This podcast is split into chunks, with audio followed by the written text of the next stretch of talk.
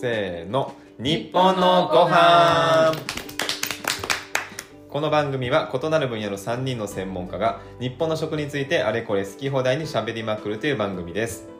私管理栄養士で動物占いが羊の丸尾です。よろしくお願いします。日本料理の料理人で動物占い像の薄い花子です。よろしくお願いします。ビジネスコンサルタントをしております動物占い黒豹の宮本です。よろしくお願いします。はいお願いします。はいえっ、と今日はですねあのみんなでわちゃわちゃしゃべろうの会はい。なんですけどもなんか黒豹さんが話したいテーマが話したいというかあるそうで。まあ、ここでも一度取り上げたんですけど、ええはい。チャット GPT 出たねあのーいやだからこれ日本のご飯ですから。あの日本のご飯の話をしましょうよ。僕はなかなり熱を入れていましたけど、はい。もう世の中もうそれにベースに鬼のように変わってきてるでしょ。それに関してはね。本当にその通り。やですばいでしょ。早かったよね。あの時は何それって感じでしたけどもう今世界中を席巻している。でしょ？うん。これはすごいですね。これだから言ったじゃん、うん。もうこれはあの参りました。はいはいはいはい。さすがでございますよ。これは参りましはいはいはいたさすがビジネスコンサルタント。どうもありがとうございます。知っててよかった。先入れといてよかったうんなってあそっ思うタイミングいっち知ってよそれってね。言えますからね。軽く説明できるよぐらいのことうんあれねよかったですよかったです。GPT の方ね。そうですね。GTP じゃないガンマじゃない方ですね、まあまあまあ置いといて。でここは日本のご飯なので そうですよ。まあちょっとそのご飯ベースでってわけじゃないですけれども、はい。まあその食事事情で、はい。そのチャット GPT どういうふうに変化してってるのかっていう話をねなるほど、えーしていきたいなっていうふうにそういうことですか。思っておりますやっぱりこの AI の登場ではい。食の分野にも大きな影響があるってまあいう、本当に多岐にわたってうん。変わってくると思うんです、そうそれこそ農業とかも変わってくるしいろいろ変わってくるんですけどまず、えー、と今回、えー5月の6日かな、えー、と価格コムさんが日本で一番最初にチャット GPT と業務提携しました。企業として、えー、価格コムさん、はい、で価格コムさんやってる中で食べログでございます。ああ食べログやってる会社ですね、えーつまりですね、その食べログという、まあ、いわゆるそのレストランを評価しているサイトですね、まあはい。まあ、皆さん知ってるかそんなこともうみんな使ってますよ。食べログはもう使ってますよ、みんなね。で、えーそれと業務提携しましたと。へー。で何ができるようになったかというとまだこれねクローズテスト中なのであのみんなが使えるわけじゃないんですけれどもまあ多分すぐリリース始まると思うんですが、えーこんな風にねあのチャット GPT に聞くとこんな風にお返事返ってきますよっていうお話なんですがちょっはいと話していきますね、はい。えっとまあチャット GPT に「ねえねえ明日の午後5時に4人で入れる渋谷の焼肉屋さん教えてよ」って言ったら、もう食べログベースでうん。評価の高い最大5件。うんっていうのがバッと表示されてその場で予約もできちゃう。えちょっといいですか、はい。僕の持ってる知識だとチャット GPT ってなんか2011年時点のデータしか持ってないみたいな。もう変わってます。あそれ変わってるんですか？もう。えっ、とねデータ自体はそうなのかもしれないんですけどこれプラグインっていうやり方をしてまして。ああそういうこと。要するに定型なんですよ。じゃあ食べログのデータと紐づいたものがちゃんと出てくる。そうなんです。チャット GPT 自体は2011年かもしれないですけれども、はいはい。このプラグイン方式でどんどん進んでるちなみにワードともプラグイン入ってたりとか、うん他のところにもプラグイン入ってたんですけれども日本の企業として初めて業務を提携するという形でプラグインをしたのはこの科学コムさんが初めてです、目をつけたわけだ。はい、いち早く。っていうか多分競争に勝ったんだと思います。なるほあど、ね、あ他にも手を挙げてたとこあったけども、ここが。例えばあのレストランの評価でいうと Google さんも持ってますよね。ででもも Google さんは敵対企業なんで入りまあせん。なるほどね。自分のところで作ってます。はいはいはい。でマイクロソフトさんも一生懸命作ってます。でもあそこがすごいのはでもワードエクセルはプラグインさせてたりとかするんですよね、まあ、だからビジネス上手だなとは思うんですけど、まあ、うん話を戻しましょはうでまあその食べログさんが、えー業務提携をしてっていう話です。でまあへえ便利じゃんっていう話じゃないですか。いうんうん。うん、うんうん。便利じゃんなんですけど、はまあ今って、まあ、この間のチャット GPT の話でも言ったんですが AI のことをそこまで人間が信用してないので例えばチャット GPT に渋谷に、えー、と17時に4人で入れるいい焼肉レストランうん。教えてって言ってリンクが出てきたとしても、はい。多分自分でも調べちゃうんですよ。ああまあそりゃそうですね。食べログベースだもんね。Google でも調べちゃうみたいなことやるんですけど多分 AI をどんどん信用していくともうチャット GPT にしか聞かないが起きるわけですよ。もうそこで済ませちゃう、はい、っていうことはもう食べログベースで評価の高い店にしか人が来ないってことですね。うん。新規参入うん。でこれが結構やべえなって思います。レストランとすると。ね。えでもさその Google とか他のとこもやろうとしてるじゃん自前で。やろうとしてると思います。でもですよ。だったとしても結局 Google の評価の高い店なんですよで何が問題なのかっていうと、うん。この評価動向っていうのはそのオークションマーケティングって結構言って資産が多いところが強いんです。ねえ。あーデータベースの量っていうか。量もそうだし投じられるお金の量であったりとか、あー。まあその食べログさんもいろいろ言われてるじゃないですか。お金を払うと点数が上がるのか上がらないだ。ありましたね、はい、でそういうのがたそのそうなのかどうなのかっていう話はここではしませんけれどもうん。おのずとたくさんお金を持ってるところは強いんです、うーん。うん、で今 SNS とかがあってそうじゃないお店っていうのもそのフォーカスされるケースが増えてきてますよね。うん。でもこれから先もしこのベースで世界が進んでいくと一斉淘汰になるわけですよ。うんでもともと日本ってそのチェーン店が強い強いって言われてるのはその日本人っていうのがその評価ベースで何かを判断しがちなんですね。他人の評価ベースで。だからここまでチェーン店が大きくなれるんです逆に言うと、うん。その要するにオークションマーケティングで資産通りできるので。うん。っていうのが加速度的になってしまうな。ってなると、いいレストランで小規模のところっていうのは立ち行かなくなるんですあよね、ーそういうことか。はい。で例えばいやいやでもその固定客がついてればその人たちはいなくならないでしょっていう人もいるかもしれないんですけど、そんなに息も長くないと思うんですよ、でってなってくるとそのレストランの多様性っていうものとかうん。またちょっとね失われていってしまうんじゃないのかなっていうふうに思ったりなんか今してます、なん。なんかあのこの間のそのタイパの話でその今の若者ってなんかこう映画とか見るときに、もうなんていうの無駄にしたくないその時間を、必ず面白いのしか見たくないみたいなだからレビューを見てレビューが高いのは見るけどもう悪かったら見ないとかっていうのが起きてるらしいんですよ、うん。でもねちょだっとわかからそこにもるよね。まあまあまあまあ、うん、分かるんですけどそういうことですよね。食べログで、まあ、4あったら間違いないでしょうとか、うん。っていうので、まあ、そこともマッチしてきますよね、はい、で問題なのは他の選択肢が現れてこないんです。あその5件だったら5件しかもう知らないんです世の中の人が。あなるほど。つまり、えっとちょっと調べていって評価がないなとかここ評価低いけど、なんかそのレビューを見てみてうん。あのなんかあ例えばあのこの間のラーメン屋さんの話、はいはい。あの体にいい。あそうずいぶん前のものね。で評価が二分されてるよ。えでそのポイントもそんなに高くないよっていうのもその中身を見て判断するとかが今あるじゃないですか、えうん。でもそれがなくなるもう選択肢が5件だけなんです。食べログの評価の高い、なるほどそんな面白いのかね。いやだからそのタイパはいいですよね。圧倒的に。タイパ？タイムパフォーマンス。ああずーっと分からなかった。タイパタイムって何？パフォーマンス今もうだコスパじゃないんですよ。タイパっていうらしいですああのコ20ストパフ代ォーマンス10って言ってほしいし代の若者はタイムパフォーマンスって言ってほしい。確かに訳さないもうでほしいもう古いっす。あ のもう古いっすそれは。あのタイらないでほしい。タイパタイパっすね今はねいやだからね。何？10代？タイパもうみんなタイパって言ってますね。でもねそうなんだ。多分ねそれはね時間の使い方のなんて人の根底にあるその時間をどう使うかってとこなんじゃないの？うん。私はあの自分がそのダメな映画とか映画館とかでああもうこの1900なんてこんなの見ちゃったよって思うことあるよ。ありますよね。あるよ。あるけどそれも私の審美眼を学ぶこう上げるための必要なステップだと思っているの。ダメなものを見てどこがダメなのかを考えたりそこれを言うとちょっとまたねあの牙むき出しって書かれそうなんですけど あの黒ひょうの牙が、タイムパフォーマンス言ってるやつほど暇っぽいですね。ああなんとなくわかう、るね、うん、それはね。あのいいクオリティのライフ生きてる人間は時間を捻出する方に力をいっぱい使うんですよ。うん。タイムパフォーマンススケジュール管理できない。それができたらうまくいくって思ってるのはなんかちょっと違う気がしますね。うん。うん。なんかこのその最近のタイムパフォーマンスの流行りですよね、はい。時間を無駄にしたくない。いや、うん。いつも言うじゃないですか。無駄の中にあるんだよいろんなものってって。まあそうですね。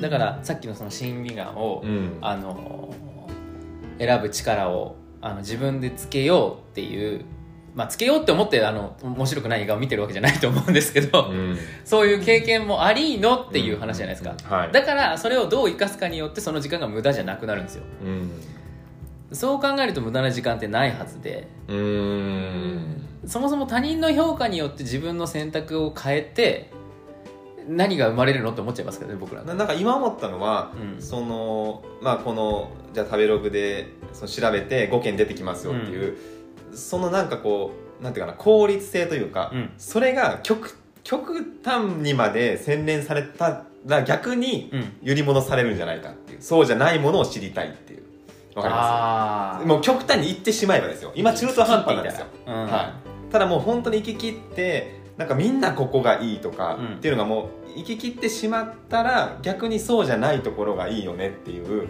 うん価値観の変化が起きそうだなっていう気はちょっとそれは起きるかもしれない、まあもっと先かもしれないですけどね。うん。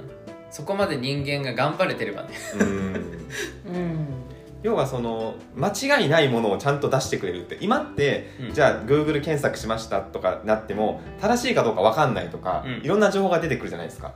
でもそれがもうチャット GPT がめちゃくちゃ頭良くなって、うん。いやもうこれは確かに正解ですね、うん。渋谷で焼肉この5件そうだよねっていう。う、ん。それがもう完全になってしまったら面白くなないっていう。うん。のも思いますけどね、でもなんかそこにね甘んじる気がするんだよね特に。いやどうなの？それは。楽しいの？あだからその楽しいのって聞く人は、う無駄なところに楽しみ見つけれてる人なんですよ。それでもみんなそこに感じるんじゃないかな。でもなんかタイタイムパフォーマンスなんでしょ？それこそそれは中途半端なんですよ。それをもうやりきってえもうタイパイって考えるのバカらしくなってきたなって悟ったらそこから転換するんじゃないですかね。そしたらだってその今僕らが話してる無駄の中に楽しみあるでしょにそうそうそうそう到達するってことでしょ？そしたら確かにそうなるとう。思う、ん。ただなるかな？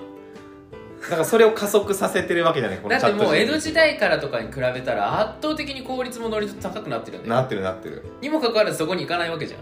まだ残ってるんだよだから。あ余白が？余白が。あー。その最後の余白を塗りつぶすのがこれだよ。はチャット GPT なんじゃないの？あ かもね。ね。まああれだな。こう時と場合による。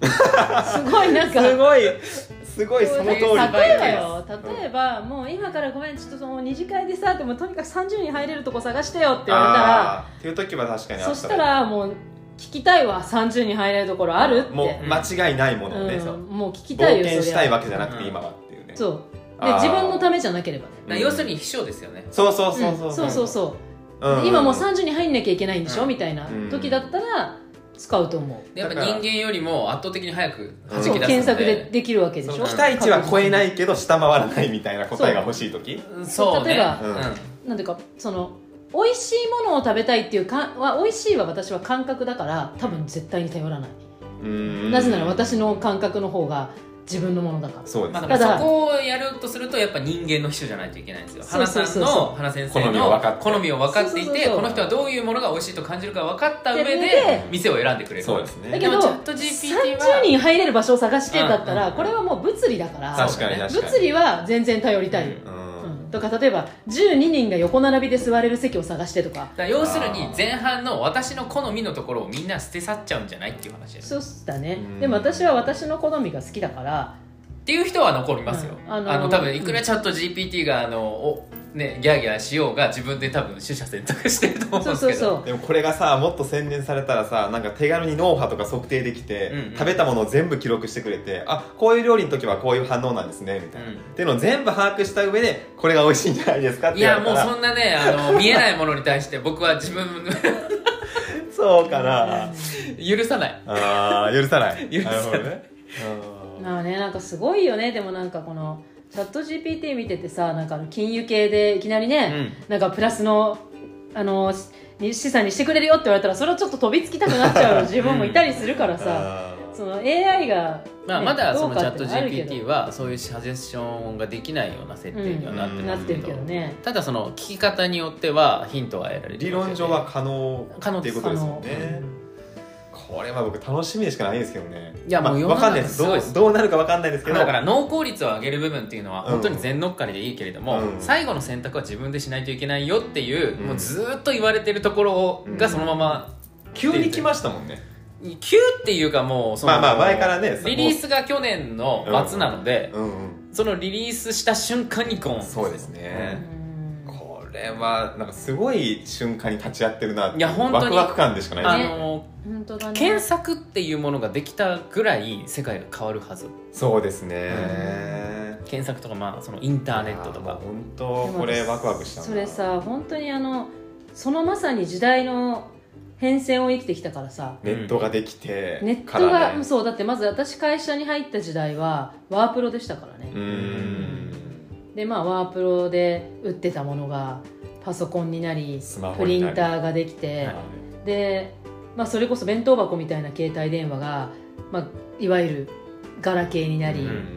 何百グラムになったとか言ってたのがいきなりスマホになり、早い。まあその会社にそのスピードの多分インターネット10倍ぐらいのスピードで世界変わってくるんですよ。ですよね、だからこれは早いですよね、はい本当にすごい時代生きてんな私多分すっごい取り残されてると思う最先端からすると。もうすでにねてにおいて。うん。もうでトラブルもたくさん起きてるしうんもう AI でその写うん真うん作っちゃうとか音楽作っちゃうとか、うん。えー絵描いちゃうとかそうだね。あのー本当にいろんなところでいろんな仕事がなくなっていろんなところでいろんな仕事が増えていってみたいな話で。うん、変化が早いよ、ね。うん。その最先端にいる人となんとなく聞いたことあるなみたいなもう全然差がもうえげつない。何年違うのっていうそ感覚ですよね。うやばいと思うでどんどんどんどんそのプラグイン製品というか、うん。その外部ツールみたいのがいっぱい出てきて、うん。チャット GPT をベースに乗っけて何かができるようなのがいっぱいできてるから、うん。すごいと思う。ね。いやこれだからこのラジオ聞かれてる方でチャット GPT まだよくわかんないなっていう人はうん。今本当にちょっと本当にやっといた方がいい10分でいいから調べた方がいい、後で多分感謝する、絶対 いにやそんぐらい言ってもいいぐらい、うん。間違いマジで。ないこれは、もうあのクラブハウスとは比になんだ。はい。もうそんなのもう ね。ごま粒ですよ、はっきり言って。これにで比べごま粒だったでしょ？もう本当わかった。いやこの間さ、それを聞いてそうかそうかってこういろいろさもうインストールねへーへーとかってやってみたけど、一瞬だったね。いや2週間ぐらいだこれはもうったね手放せないっていうか本当にね本当にい。でも本当に凄まじい勢いで広がってってるから、はい。コロナぐらいの勢いで広まあってってる。もうコロナより早いかもしれないですよ。そうそうだって1億人な何ヶ月でしたっけ？えー一瞬でしょ、えー何ヶ月じゃコロナより早いじゃないですか全然、うん。なんかさあれだよね。私でもやってみて思ったのは自分の仕事にはめちゃめちゃプラスあどういう感じでそれは？料料理のってことですか？まあだってデータがいっぱいあるから、うん。あー。データがいっぱいあってデータは今まで全部を見なきゃいけなかったのが見てくれる人がいるだけで楽じゃない？そのなんかこうふ振るってくれるんですよ。そう。あーだから例えはいはいはい。はいばこれに例えばまあ論文を探すとかね、うん。うん。はすごい楽なんですけどたださ自分の好きなことには使いたくないなと思った。あへー。だって自分の好きなことって家庭が好きだからね。あー。だから結局その無駄な部分を楽しめる。無駄って言ったらあれなんだけど、うん。効率悪い部分を楽しめてる。だから例えばロールプレイングゲームするのになんかボス戦最終ボス戦だけ自分がボタンを押して戦うだけ押してあと全部 GPT がやりますみたいなまあつまんないじゃん。最初から強い武器もらえる。そうそうそうそう。いや、うん。最初はもうあのヒノキの棒でスライム叩けやっていう話からいくわけで。全然わからないけどでもきっとその ヒノキの方でスライムを叩いていることからそうあー強やられとがたとか楽しいんじゃん、うんうん。だからそのモンスターハンターとかでしょ今流行りだと。だからモンスター弱いのかな。んかわかる例ないかな。まあスーパーマリオとかさ。例えば分かった。これが分かる例えばさ私ルービックキューブすごい好きだったの。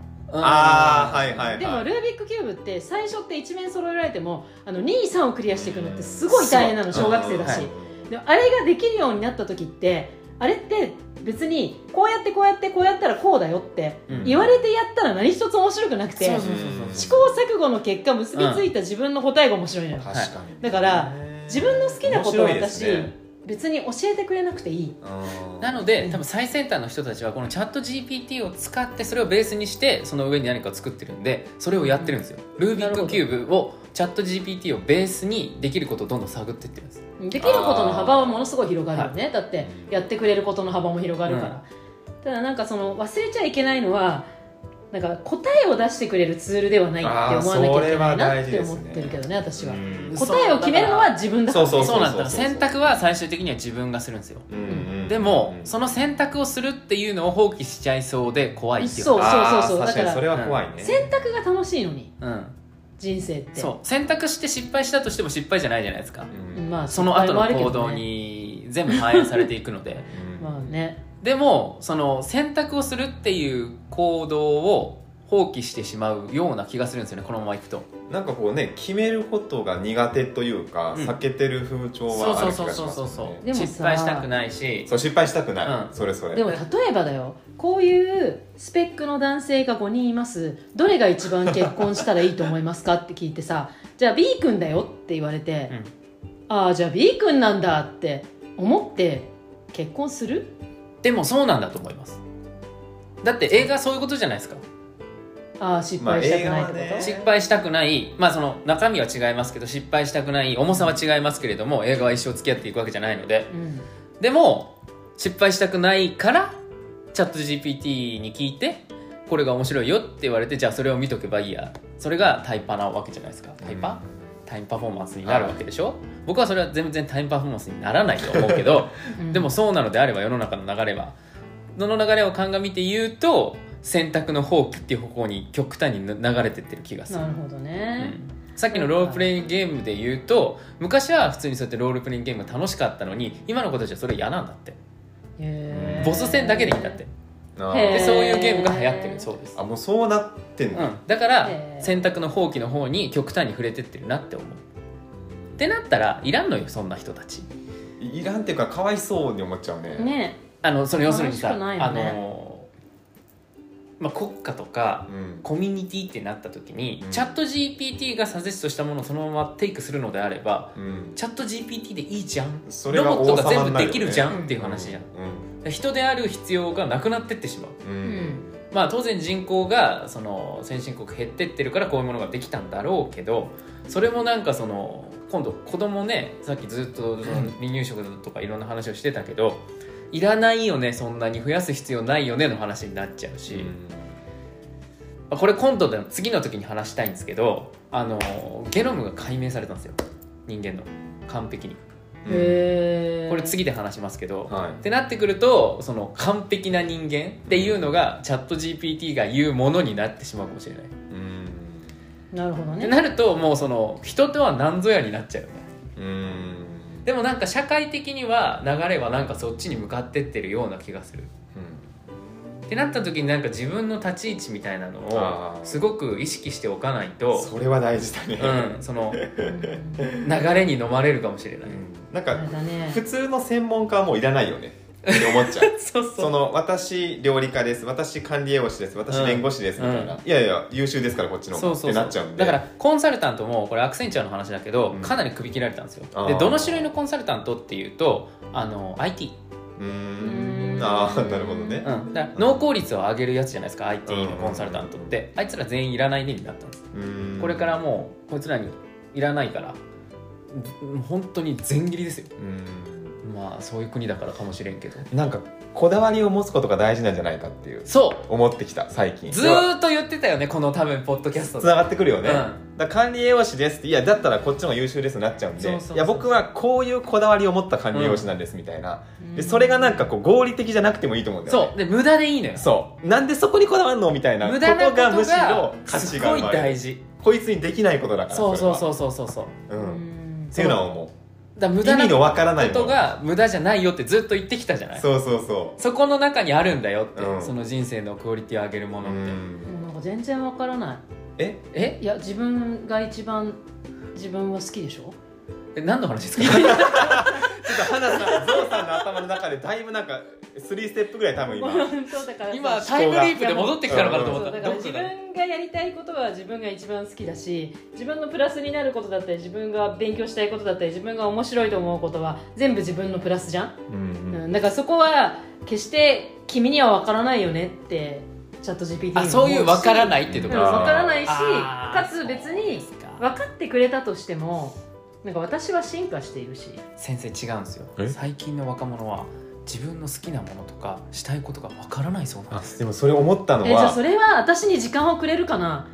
もてったいないから思っちゃいますよね。うん、私に時間をちょうだい。多分今その自分の好きなこととかやりたいことを見つけるプロセスがあったわけじゃないですか、はい。でも今の若者ってもうそっからこれがいるんですよ。チャット GPT が、うんうんだからもうそれを見つける時間もないまいまやー怖いここに巻き込まれていっちゃうんじゃないかっていう話を今しま思いました。なるよほど。はい。だから要するに、へー。今以上にやりたいことが分からない。そうそうそうそう。でだってもう物心ついた時から合理性の世界に生きるわけですから、うんうん直結するわけですから、うん無駄なことしなくなっちゃいますよね。合理的だから無駄なことしないから好きなものが見つけられないのかな。でもそれは大きいと思いますよ。やっぱ子供の時にいろんなことやってそれはなんか社会に役に立たないかもしれないけどいろんな経験やっていく中であこれ面白いなとか。えっとえっと、好きなことが見つかる見つからないでいうと、まあ、それこそ赤ちゃんの頃とか、えー、大体4歳ぐらいまではそれにまみれてるんですよ。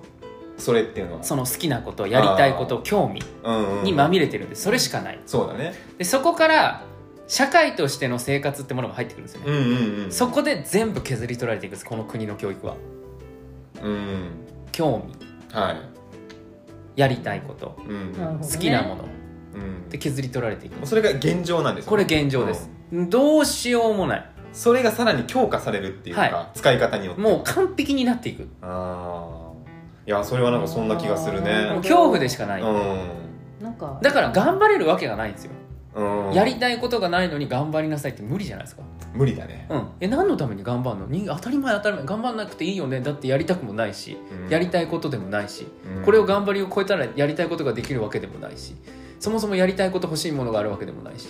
これだからだいぶ感覚違うだろうね。だいぶ違う。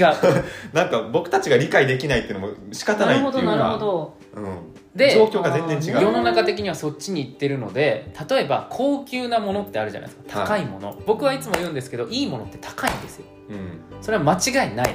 うん。まずこの概念を取り戻さないといけない。で確かに安い割にいいものはたくさんある。うん。でも安い割にいいものといいものは違うのよ。って言うんだけどなかなかこれがね伝わらない。うん。だからそんなに稼がなくてもいいです。お金はそんなにいらないんですっていう意見が出てくるんです。お金はそんなにいらないんですよ。お金はあった方がいいよ。もう間違いなくそうなの。ななんでそう思うのか全然わからないんだもうけど全然わかんない。それはなんかね主戦度とかそういう話じゃなくてうん。いいもの上質、えーより極端な話あのタイムパフォーマンスをどうこう言うんだったらもうお金がないとできないはずなのよ。にもかかわらずそうじゃない。なぜかっていうと日本ってその薄利多売で経済大国になっていてその流れを組んでるので安い割にいいもので溢れてるから。うん。それで我慢できちゃう。ううん。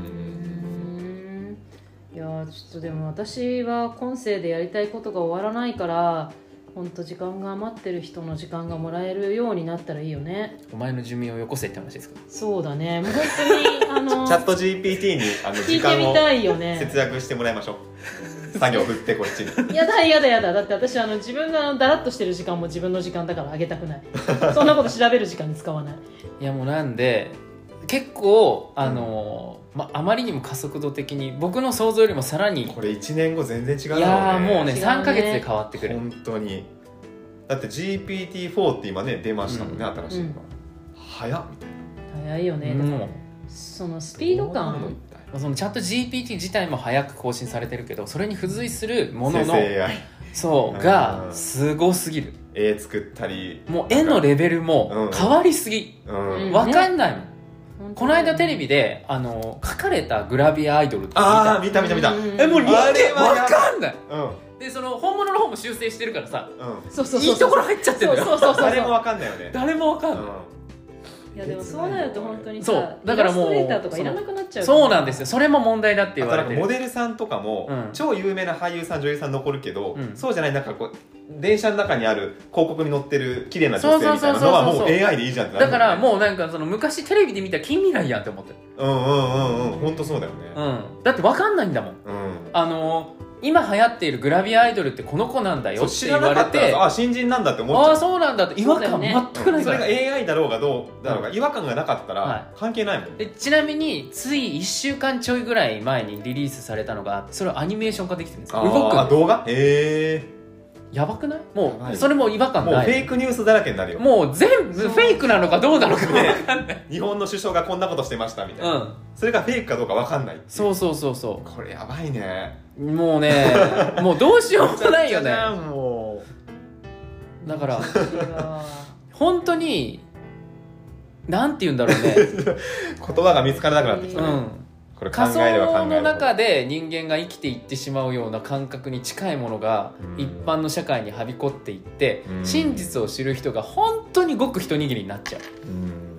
それが真実かどうか確かめる術もなくなってきてるという。もうだから真実かどうかそれを確かめる術っていうのはもう自分のその社会的なポジションによってうん。そうなんだってなるしかないっていうね、恐ろしいもうなんかそれってだってねもう本当恋愛とかいらないみたいになっちゃうねそのうちね。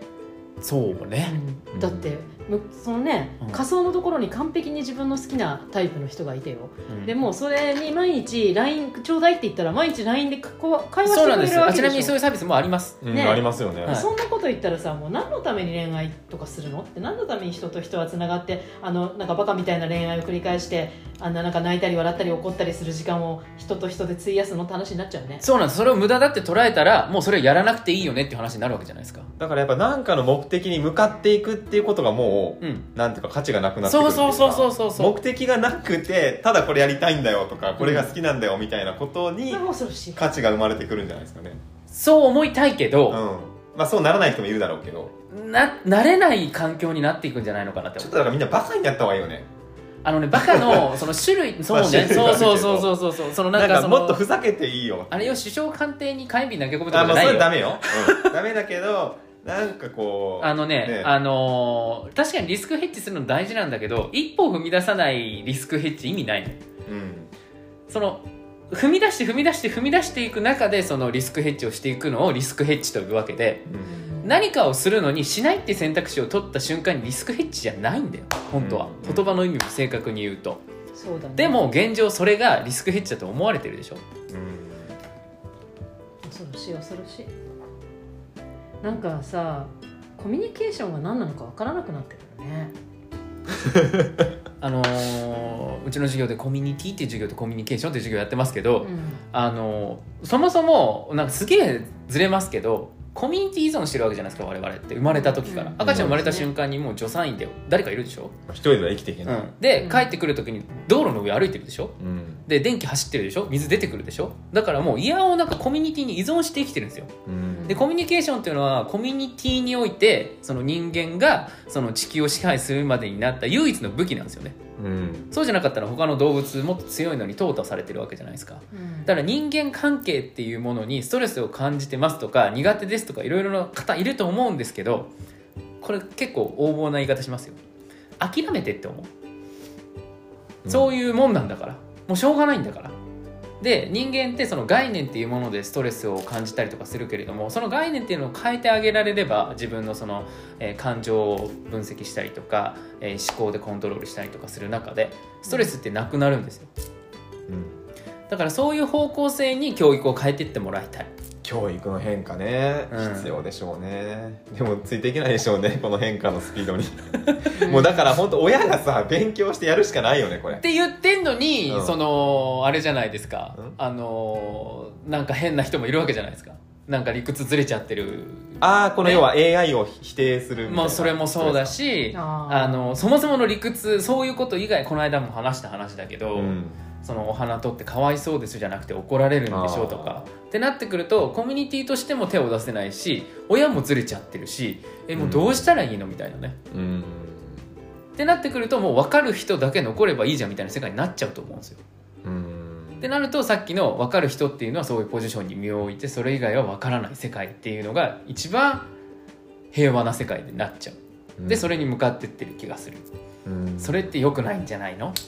よくない気がします少なくとも僕らとか僕らの周りとかこのチャンネル聞いてくださってる人にはそうなってほしくないねっていう感じですようねん。まあそうね。とりあえずちょっとチャット GPT うん。あのまだねあまりご理解されてない方は勉強しといた方がいいかもよ。まあちょっと触れた方がいいと思う、うん。すごく控えめに言うと、まあそれはね。それはそうね。うんでもあれだね、まあ、とりあえずあの自分が好きなことを見つけられないはちょっとねかわいそうだねそう。うん。でも分かんないんですもっとたくさん無駄なことをしてくそうださい。そうそうそうえバカになりましょう。わからない。そううん。私の好きなこと代わりにやってくんないかな。人生の時間そんなないからさ。いや本当に。誰かやってくんないって思っちゃうけど。やりたいことがないとか。やりたいことがありすぎて今世で終わらないことを嘆きながら生きてる人だっているんだよ、そうもうどうしようかなって常に考えてるね。うん。感じじゃないですかその自分の実現したいこととかやりたいこと。がないっていうのも本人のせいっていうかもう環境のせいですよね。そうだからその環境を変えようって頑張ってるんです。うみんな。環境のせい？じゃないですか？えーでも環境のせいもあるけどでもそれで言ったらみんながその目的を持ってないはずなんですよ。環境のせい100%だったら。まあ100%じゃないと思いますけど、だからやっぱりそうじゃない人間がいるっていうことはその自分依存であることもあるってことですよねまあもちろんね。だ環境の影響がまるっきりないとは言わないですうよ、うん。ん。まあ、半分は環境だろうね。人、うやっぱり作る上での環境要因は大きいけどでもやっぱりこう育っていく上でさ自分が何がやりたいのかどういうふうに社会還元したいのかとかいろんなことをこう、うん突きつけられて生きてくるわけだからそこをキャッチできるなんていうのかな。センス。センス感性だと思うんだよな、うんその大事なその感性は環境要因だけではないと思っていて、だってなぜなら兄弟みんな同じ発想になっちゃうはずなのにそうじゃない。うん。子供が子供育つわけだから必ずその個人個人による感性のそのなんていうか享受できる感性というかそこはあると思うけどな、うんうんそこを潰さないように周りの大人は見てあげるしかないんじゃないのかな。っかんないなんか私ほら。感受性だけで生きてるから。分かんないんだよね。やりたいことがないとかってなったこともないし、うん。うん。そうなんですよ。でもなんか最近生徒持ったりとかしててなんとなく分かってきた、うん。なぜそれが起きるのか。なぜなぜそれがで本人たちもそれにストレスを感じてる人もいるあー。うんストレスを感じてるにもかかわらず変われない理由とかあとあのなんか前ちょっとあの給食でコオロギの話とかはい。関係ないのに何かしちゃうみたいな。ししちゃう理由とか。うん。だ人って面白いなってまたさらに最近思ってはきてますけど。ね人って面白いね。まあ面白いものを作るのもまた人だからね。いや本当に一番多様性っていうワードがあの当てはまるのが人ですかね。まあ食べログとチャット GPT がくっついてまあ1回は試してみようかな。まあだからその30人入るところをあと2時間で探さないといけないっていう時はすすごくいいじゃすごないですか、くいいよね。あのもうあのコンシェルジュとかも電話出なくて切れそうになったりとかするんで。そうそうそう。あでも私の好きな店を探してって言ったらうん。それは私にしかわからないよね。ーうん。あとなんかそれで言ってどんなにいい店が来てもなんか納得しなさそう まあまあ悪くないねみたいなまあもう90%いいけどね違うけどちょっと違うんだけどね。だってほらそれさ、まずそもそもの食べログ評価を信じなきゃいけないってところで、ベースになってるのがそベースこですもんね。になってるのがそこだからそこはまそれはたねちょっと信頼性の問題はね正直ある確かな私はそこをし信頼100%信頼はしてないから、うんううん。ん。っていうとこはあるよね。いやでも海外行った時とか便利だろうねまあそうですね、ーうん。翻訳とかもねできるうん。そうできるしさ、うん、そういう使い方はあるかもね。いいと思いますよ。ちょっといろいろ変わってってください。まさかチャット GPT2 回登場するとはね。本当だよね。この日本しかも結構短期間の日本のご飯ですよこれは。いやいやいやもうすごいってもうご飯っていう枠だけじゃないけどご飯にももう色濃く影響しますよ、これ。食食生活健はい。康全部に影響を及ぼす存在ですからね。歴史文化とか伝え方とかこれからの教育システムとか、そうその人間っていうものに結構影響を大きく与えると思うんで。で逆に言うとこの番組で扱っていることのその凄みというか、うん。うん、っていうことですよね。そうですね。それぐらいのことなんだよっていう、うん。はい。ぜひあの触れたことない人は。ぜひぜひ。無料でね一度ももうググるだけでも全然違うと思うんで、うんはい。世界が変わると思いますそれだけで。うん。え今こんなこと来ちゃってんの？っていう。そうそうそう。ね人生で起きなんかこれほどの変化って多分ないと思う今僕の中では。そうだね。でもまだちょっと100%実感してないっていうか今日こうなんか急すぎて。あ馴染んでない。うん。なでもやばいことが起きてる馴っていうのは染んでる十分。人は多分世界にいないと。うん。だまだその受け止めきれてないんだなっていううん。衝撃を、要するに可能そうまだまだ途中だなって感じがが全部見出されてないから。ああそうだね。そうね、このこれをどう使ってそうそうそうそう。何ができるかみたいな見えでてない各ですもんね。専門家がみんな探り探り探り探りいろんなものを今うん想像してる段階なんですよ、医療であったり、うん。まあ、農業であったり、まあね生活の方であったり、そうだね。教育であったりって中でいろんな方向性に今伸びてる段階なんでなんか大陸に到着したけどどんぐらい広さか分かんないみたいな。まあ本当そう感じですよね。そうねどんぐらい広いんだこれみたもいうなマゼランが到着した時だと思った方がいい。おいこっちに崖があったぞとか、うん。こっちに高い山があったぞみたいそうな美味しそうな実落ちとるやんけ。とか冒険の時代ですね。いやもう本当にいや本当にだからいい時代に生まれたと思う。楽しいね。どうなってくるんだろうね。本当にいいと思うなんでみんなその悲観的に世の中を見てるのっとプラスかが分からんの感じで終えたいですね、うん。はいはい。じゃあプラスの感じで終わりました。はい、ありがとうございます。さあ、ではこの番組、日本のご飯は毎週木曜日の更新となっております。番組の感想インスタグラムツイッターでぜひお聞かせください。ハッシュタグは日本のご飯。カタカナで日本ひらがなでご飯で投稿お待ちしております。ではまた次回の放送でお会いしましょう。ありがとうございました。ありがとうございました。